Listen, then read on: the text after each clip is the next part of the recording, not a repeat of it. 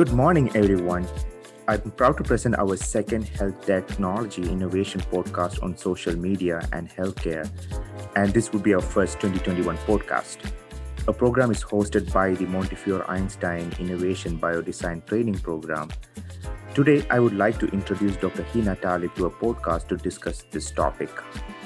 Dr. Talib is an associate professor of pediatrics and obstetrics and gynecology and women's health at Montefiore Einstein. She's the program director of a postdoctoral fellowship in adolescent medicine. Dr. Talib is also the medical director of the Children's Hospital at Montefiore sixth floor unit. She serves as associate editor of the Journal of Pediatric and Adolescent Gynecology. About a year ago, Dr. Talib launched an Instagram account, Teen Health Doc, which has reached nearly 23,000 followers. This focuses on adolescent medicine with over 200 posts, and all of them are really inspiring and educational with fun tips and care tools. Neither Dr. Talib nor I have any relevant relationships to disclose. Dr. Talib, thank you so much for taking the time to join us today and welcome to the show. Thank you for having me. I'm happy to be here. Thank you. So, before we begin discussing social media for healthcare, can you take a few moments and explain what social media involves.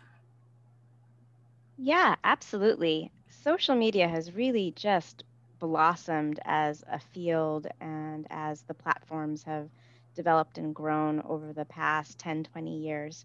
Um, so it encompasses so many different things, uh, anywhere from social networking, where uh, different individuals can connect uh, in groups of people that they identify or in masses of people that they may not know, so places like Facebook, uh, Instagram, um, MySpace, uh, and even Twitter. And then there are more professional networking um, platforms like LinkedIn or Doximity that healthcare workers may be familiar with. Um, it can be used simply to media share in a one way uh, streak like YouTube, which is very, very popular. Um, and blogging you know people have their own blogs. There are a lot of places that publish blogs written by folks in healthcare like kevin md is an extremely popular one. Um, but twitter and instagram are also somewhat considered short form blogs as well. And there are new ones now too uh, that are audio based and so clubhouse is the new kid on the block and, and um, it's an audio based social media platform. And so it it there's so many different types of social media and there's so many different uses. It really it really seems endless these days. All right. Uh, that's pretty interesting. Um, can you talk about different social media platforms and how each platform is different in terms of patient engagement? And based on your experience how can providers decide what platform to utilize yeah, so that's a great question. You know, also um, hard to answer because the scope is just so big. So for patients, for patient engagement, if that's the goal, um, you know, we already know that uh, adolescents and young adults and adults, for that matter, use the internet for health information. That is that is a fact, and that has been something that's grown steadily over the last 10 years and probably exponentially in this past last year. And I think that um, if if you're looking for patient engagement, the different uh, pretty much all the platforms that I just mentioned are places where patients may be present and may be seeking out health information. Um, but you know, certainly hospital blogs or blogs that uh, that you can curate and put out your own content might be ways that patients engage with your um, you know, either an individual healthcare provider or healthcare systems health content. Um, but increasingly now, you know, you, it's a rare, uh, in my case, a children's hospital or a rare health system that doesn't have a media platform presence in, you know, some of the giants like Facebook, Instagram, uh, Twitter, and and so they're all they're all sort of present there, and they're present there because the patients are present there too, and seeking out that health information. Thank you. Can you talk about how well social media platforms have been adopted generally? Do patients seem to like them? And if so, which platform do you think is the most popular? I think it depends on the age group and the user. So, people often say that at this point, Facebook is more for grown-ups and um, and older folks and um, and so there seems to be this age divide a little bit and and you know as each newer platform comes out for example tiktok which we didn't mention before but is also a place where healthcare providers are putting out content um, is targeted more for younger audiences. And so there's definitely an age-based divide um, or I'm not not a divide is probably the wrong term, but a spectrum of where people fall in terms of what um, the newer platforms are and which ones kind of target themselves to younger audiences. Um, and and so I think that the popularity does kind of change, uh, and different platforms do pivot uh, in different ways. And meaning, you know, for example, uh, given the popularity of TikTok, you see Instagram sort of trying to create their own space to have mini video sharing capabilities.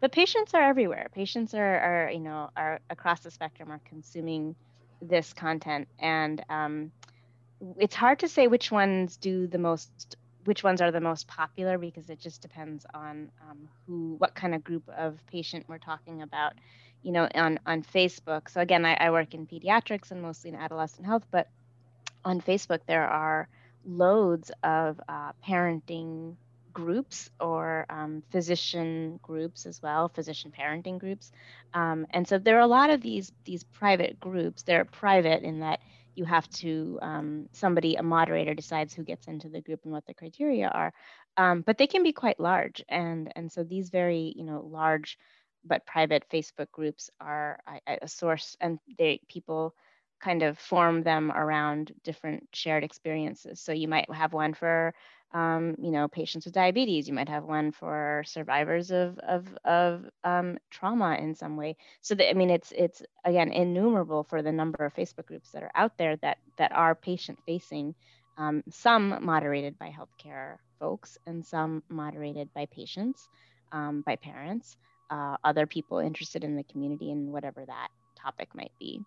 Um, so Facebook groups are, are certainly really, really popular. But as I said, um, you know, other folks are looking to just read kind of more long form blogs of information, and they can find that at different healthcare providers' websites. Um, and so it, it's hard to say which is the most popular, except to say that it it's a moving target, and um, and it is fun for me to sort of see where the where the tides are going um, and try to try to keep up but it is an important thing for us to do to be to you know to to meet our patients where they are looking for information i totally agree i, I really think tiktok uh, the spectrum age group the social media for different spectrum of age group is pretty interesting like have you mentioned facebook is for the older generation tiktok is more of younger shorter um, uh, what what do you think? Uh, what would you follow more, TikTok or Facebook?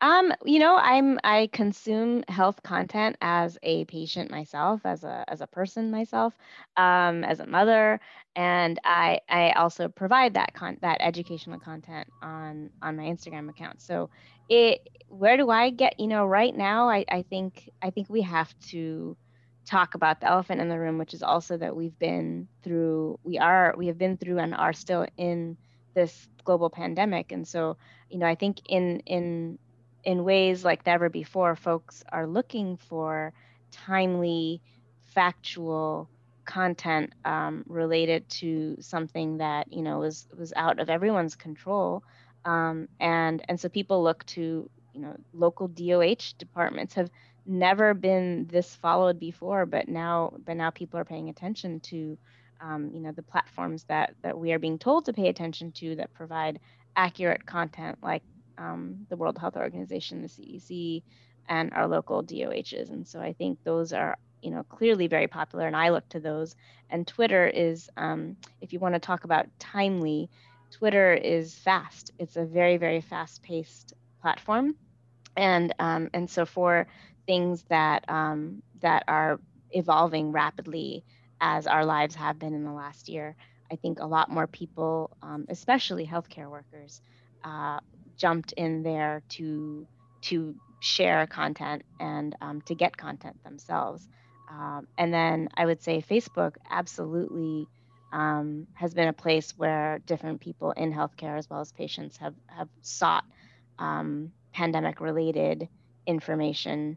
Um, whether it's always accurate or not is is is difficult, but um, and then you know I would say Instagram and TikTok definitely have it as well, um, and and it is again it's just sort of like a shifting, moving target. It, the information is I think, presented in a different way sometimes on Instagram and TikTok that may be appealing for people who are visual um, or audit, you know, who like to hear uh, an audio bite versus read um, a short sentence. Um, and so it's it's just it's different ways of presenting information, but um, but they all they all seem to be finding their niches in this past year. Oh, thank you. I totally agree. The so uh, the pandemic has changed people's interest on social on social media and uh, yeah uh, it, it has been a long year and uh, um, i totally agree how people have been like so much focused on social media to get uh, reliable news uh, these days um, so coming to the next question uh, do you think healthcare providers seem to be jumping on the social media bandwagon and if not what are some reasons um, so I would say um, something interesting that I've seen, well, maybe two things that I've seen of what have pushed people who maybe were not social media um, uh, participants before the pandemic into it in the last year. Um, one is um, for a sense of connection with other healthcare workers or folks supporting healthcare workers uh, going through this pandemic. And so you know to connect on a personal level to connect on a professional level in terms of information sharing on how we are approaching covid-19 what we're learning you know especially on twitter very fast-paced real-time updates very helpful there um, in facebook groups you know people are were freely sharing protocols and, and articles and discussing things as they were happening um, in a way that was really aimed at you know how we can best serve our patients and keep ourselves educated.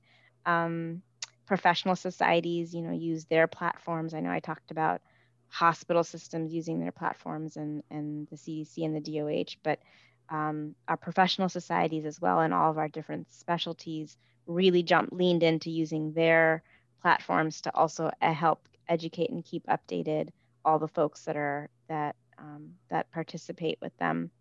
So number one was the connection and um, number two i think that there um, people felt a real calling to to jump into another sort of front line and that's this that's this other this other sort of battle of misinformation that is online and i think it it really struck folks to the core and op- and eyes were opened about the extent of misinformation on social media um, when it came to health con- you know health content. And so in this year when it when we were all sort of fighting the same fight against covid-19 um, i think people were really inspired to to jump into social media and and say this is my lane and i am going to speak out when i you know see um, such such myths and untruths and and biases uh, borne out about you know basic science and um, and our science leaders and and and all that. And so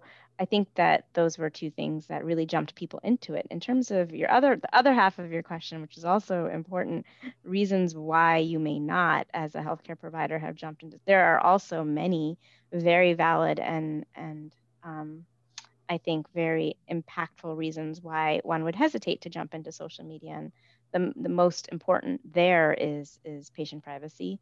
And and so I think folks, you know, should take pause and should really understand what um, our HIPAA and what our what their uh, institutional rules are for social media. So um, but there's a lot of fear, and it seems to be a hurdle of, you know, it's one more thing to have to look up as a healthcare provider and deal with and think about at a time when folks were pretty stretched. And so that was, a, I think, uh, a, a good hurdle um, because if you aren't aware of your institution's social media policy, if you aren't comfortable or knowledgeable about protecting, you know, about what you can and cannot or should or should not be safely posting online, then um, you know that that's something that that should be a barrier actually.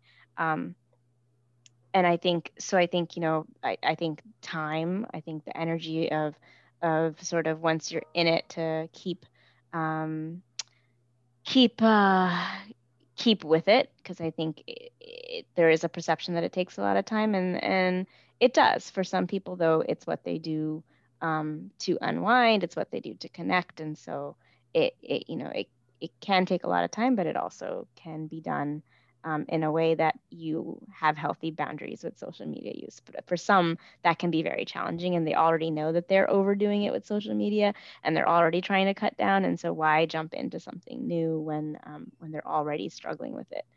Um, those are probably some of the, I would say, biggest reasons why I've seen people jump in, and, and biggest reasons why I've seen people hesitate to jump in.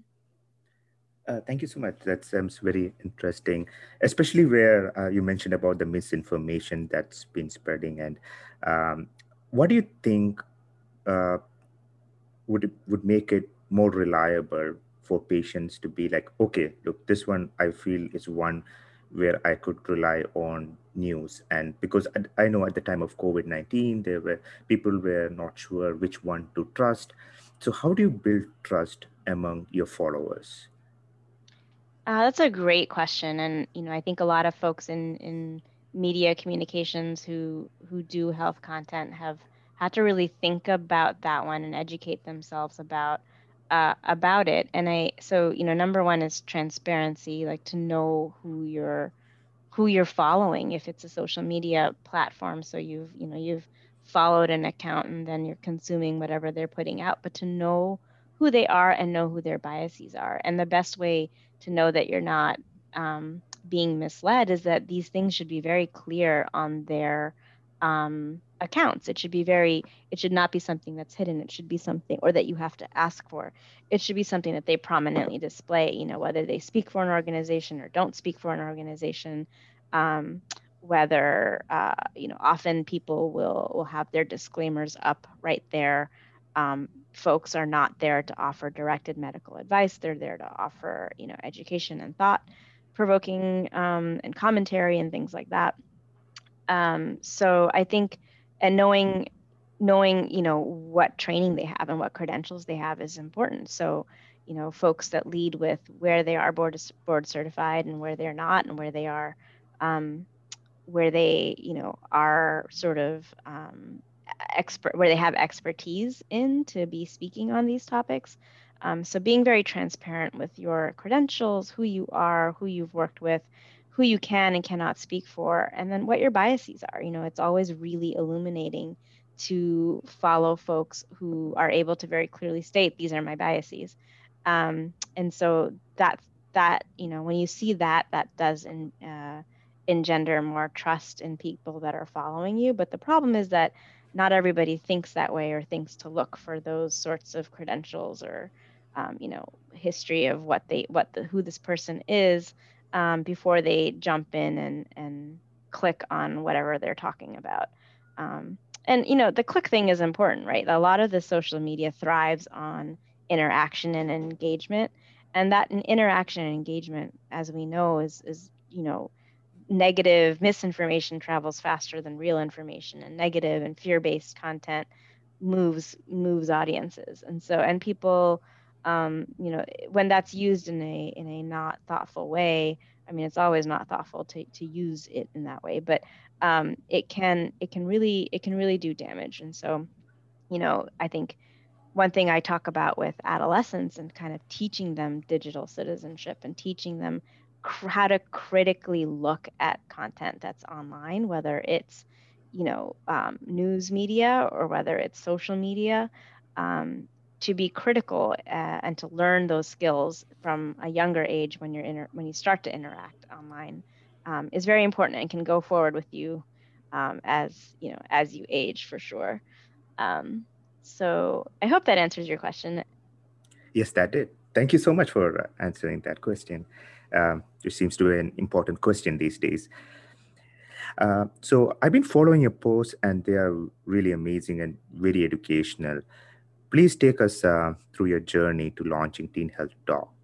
what lessons can you pass to our listeners?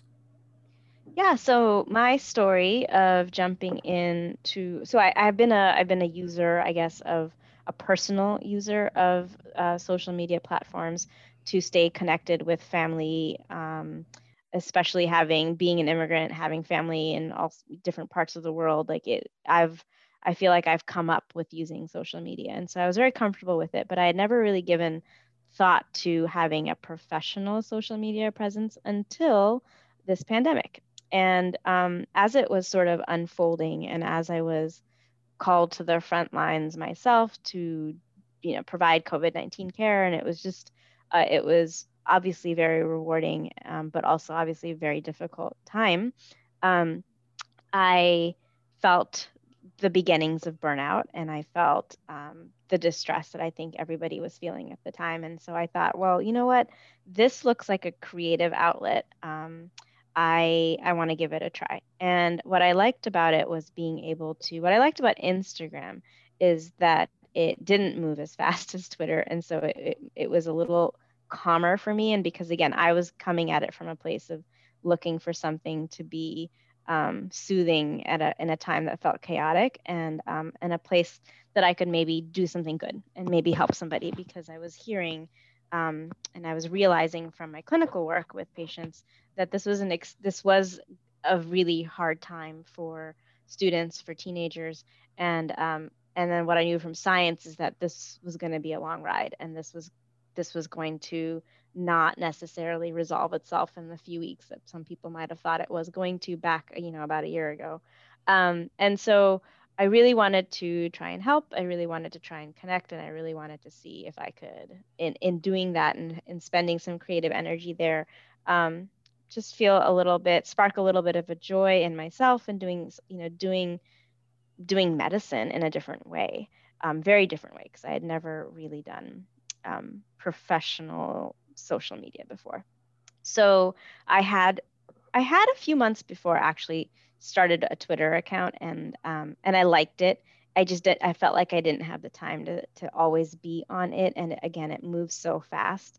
Um, and I still lean on Twitter here and there when I'm looking for sort of that really, really, really timely content.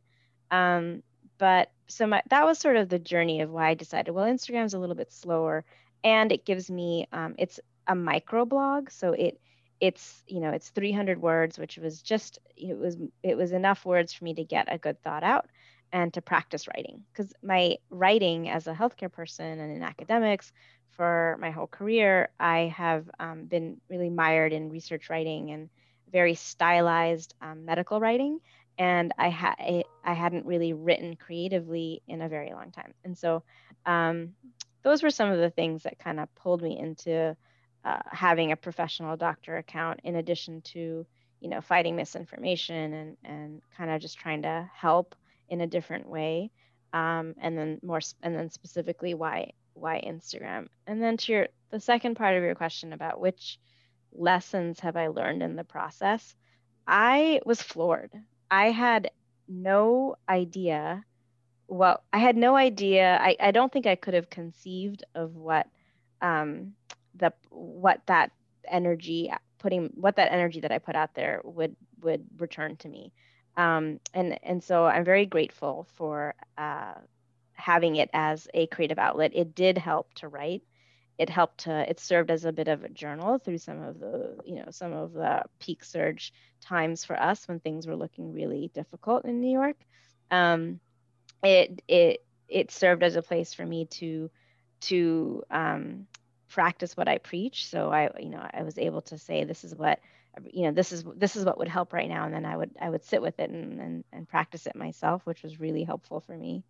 Um, and uh, so I think my lessons are really just um, being open to something new was very rewarding at a time when everything felt really uncertain. And so I know a lot of people picked up a lot of really fun hobbies in the last year. Um, and so this was my fun hobby that I picked up in the last year that added um, some novelty to my days, and I think that that combats, um, uh, you know, the burnout that, that many people were feeling. Um, other lessons, I think I had to learn along the way. So I had not had previous media training.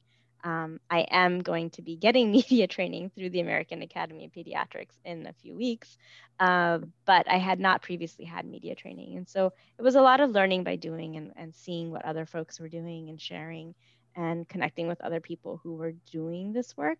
Um, and so I think social media is social and you are if and i i am uh, i am a social person but i i don't think i realized how many people i would meet through this platform. I didn't realize the extent of so i thought it was just going to be kind of anonymous or not really personable in this way because it was you know but it really it really you do you really do share a bit about yourself and you share you connect with other people in your field. And for me it was connecting with um, you know school counselors who are really having a hard time teachers um, of course parents uh, many grandparents who were supporting both their kids and their teenage grand um, grandchildren uh, and then so many therapists that were interested in adolescent um, specific content because they were seeing more adolescents than they had seen before and maybe hadn't been trained in that space. And and then i met other folks who do other interesting things for adolescents that i just wouldn't have been connected with. Um, and so being social and and sort of sending those messages out and i've heard this on twitter too from you know trainees that just saying that you it's it's a very it's a weird and easy access to form mentor relationships to people that you may, you know, if you went through academic channels, um, may take you many layers of reaching. Um, but if you if you engage with you know leaders in your field or people that you admire by sharing their content, by liking their content, by making comments on their content, by sending them messages, you can actually form relationships. And I didn't I did not realize that at all. And so I learned that in uh, you know through the start, and I um, I find that to be a huge benefit. Um, lessons i learned about boundaries so there's you know it's not it's not my day job it's not um, it is definitely still something that um, for me is something that i'm doing to explore. You know a lot of people who are on social media you want to know what their why is and different people have different whys. I'm sharing why i jumped into it but you know for a lot of people it's their business and so a lot of healthcare providers have practices and they need to market their businesses and that's why they're there. And it's a very different why than why i'm there but um, and, and i think the whole um, way you run your your social media is different um, when you uh, depending on what your why is. So I, I, learned to see through what other people's whys are. I learned to see what their biases were. I learned to see what their expertise was. Um, and and so I, I think I think just being open and being actual, uh, be, being actually social on these platforms was a lesson that I learned that was helpful as well.